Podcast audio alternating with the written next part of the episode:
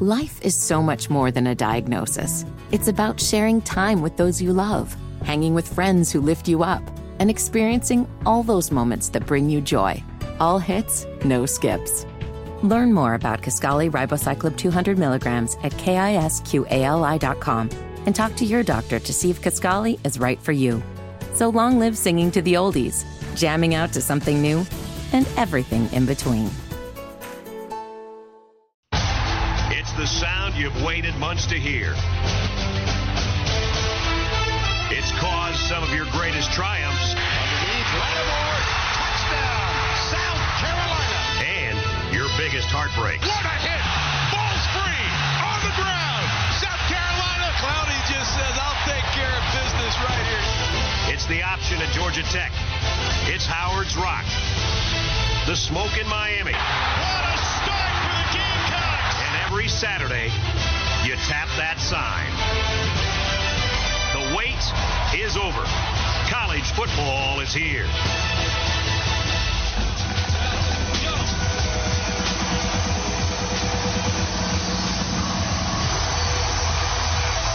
Talking about the South Carolina Gamecocks, that definitely makes you feel like you are in Williams-Brice Stadium right there. As that is a very, very lit crowd. But their head coach is Shane Beamer. He was named their 36th head coach on December 6th of 2020, and in his first two seasons, he has defeated three coaches who have won national championships. Whether you talk about Jimbo Fisher, Dabo Swinney, or Mack Brown. Now he had a successful first season in Columbia. He improved the Gamecocks by three and a half games from a two and eight mark in 2020 to a seven and six campaign in 2021, including a convincing win over North Carolina in the Duke's Mayo Bowl. He tied the school record for wins by a first year head coach. He doubled the preseason's expected win total and surpassed the win total of the previous two seasons combined, earning him a share of the Steve Spurrier first year Coach of the Year award. And in 2022, the team again exceeded expectations by recording eight wins,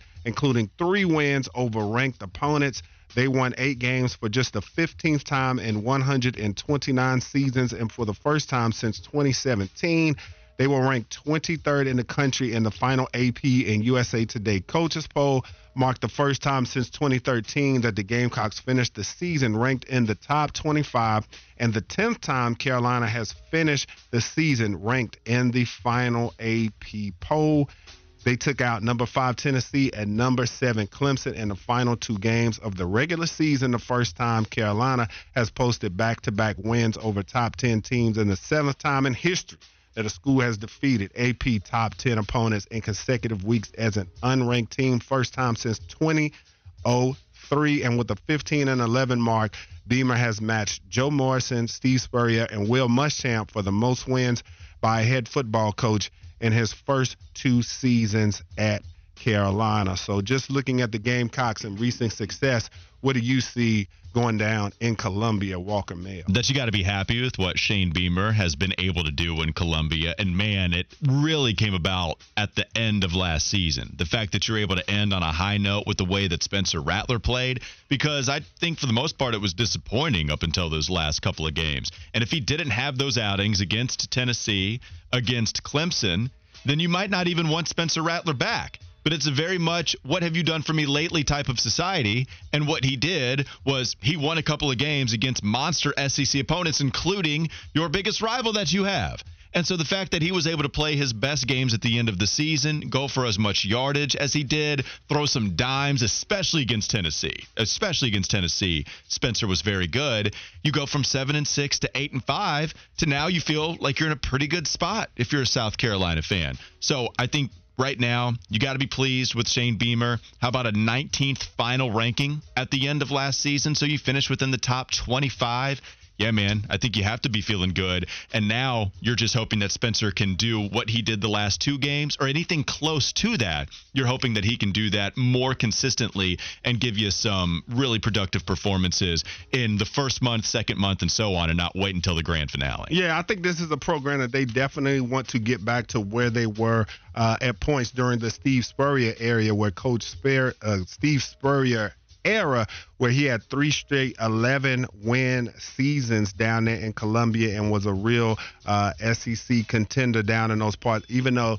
they had a hard time getting to the SEC championship game, but I think they'll take 11 wins any way that they can get them. Uh, I thought it was a very lackluster hire when they brought in Will Muschamp as the head coach. I never uh, was a big fan of that hire at all, even though he did take them to three bowl games, and he did have a nine and four season in 2017. But I feel like Shane Beamer is a guy we know the lineage. His father Frank as far as what he did at Virginia Tech, program builder. I think I see a lot of that in Shane Beamer as well. When you look at the recruiting that he's been able to do as of late, he's getting some big time prospects down there to Columbia. I think the direction that this program is going, and I think all around, he's just a very likable guy. When you hear his mm-hmm. post game interviews and you hear uh, the demeanor that he has, he strikes me as a guy that really cares about his kids and he's really trying to build this thing the right way. And I think it was very huge uh, for them as far as momentum for them to end the season the way that they did. Nobody saw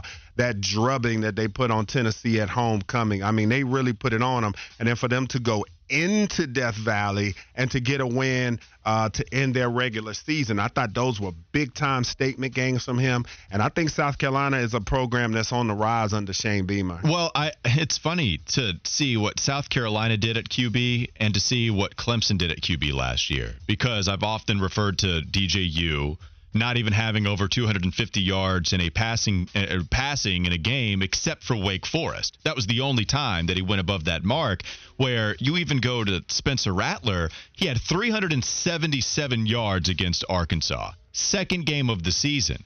But it would be until Tennessee November 19th. So that second game of the season, September 10th against Arkansas, he throws for 370. Here are his other passing yard totals. 118 versus Georgia, 187, 212, 177, 168, 171, 200 on the mark, 145. I mean, Wes, up until Tennessee, he didn't even throw for 215 passing yards again for what was in basically the rest of the college football season until bang, you go off for 438 against the fifth ranked Tennessee Vols, 438, and then 360 on the road against Clemson. I mean, what a massive turnaround. You even throw for 246 against Notre Dame, which was more than what he was doing outside of Arkansas. I, I think that's what you're hoping for, right? If you're South Carolina, you're hoping, okay, that was the guy that was the Heisman hopeful at Oklahoma. It didn't work out the second year when Caleb Williams takes the job. Then he transfers to South Carolina, really wasn't working out for a large portion of this season until the very end. The big time opponents came up and you beat them. You went you won 63 to 38, 31 to 30 against those opponents. That that's what you're hoping for that Rattler can give you something a little more consistent and he can be that guy that performed from November 19th on. Yeah, and this is a program especially with their location. They have a lot of access uh, to recruits. And when you look at their 2023 signing class, according to 247, they were 16th in the country, brought in 11 four stars, and also uh, brought in a five star recruit in Nyck Harbor, who a lot of people are very, very high on this young man. 6'5, 225, running that 100 meter dash out there in the low 10. So this is a tremendous athlete and a tremendous get from them. And uh, I think they're you know, really starting to get the requisite talent to put them up in the upper echelon of the SEC. And so when you look at especially them having the benefit of being in the East, I get Georgia is over there. Tennessee is on the rise as well. But this is a uh, division that they can make some hay in there, I think, if they can get the requisite recruits, especially quarterback. That's always been – the big conundrum with yeah. the Gamecocks is that they can get pretty much everything else that they need. They seem to always have a solid defense. They have good skill players, but they can't ever really seem to find that big time quarterback. We'll see if Spencer Rattler indeed is the guy for them. But uh, and as far as just him continuing the success that he had, especially late in the year when he was able to get some of those big wins. But I like the direction that Beamer's going. Uh, I think he has a chance because when you talk about his dad and what he was able to do in Blacksburg, Not sure that he would be in Columbia as long as his dad was in Blacksburg, but I think that he could definitely uh, build this program and get them up into the conversation in the SEC.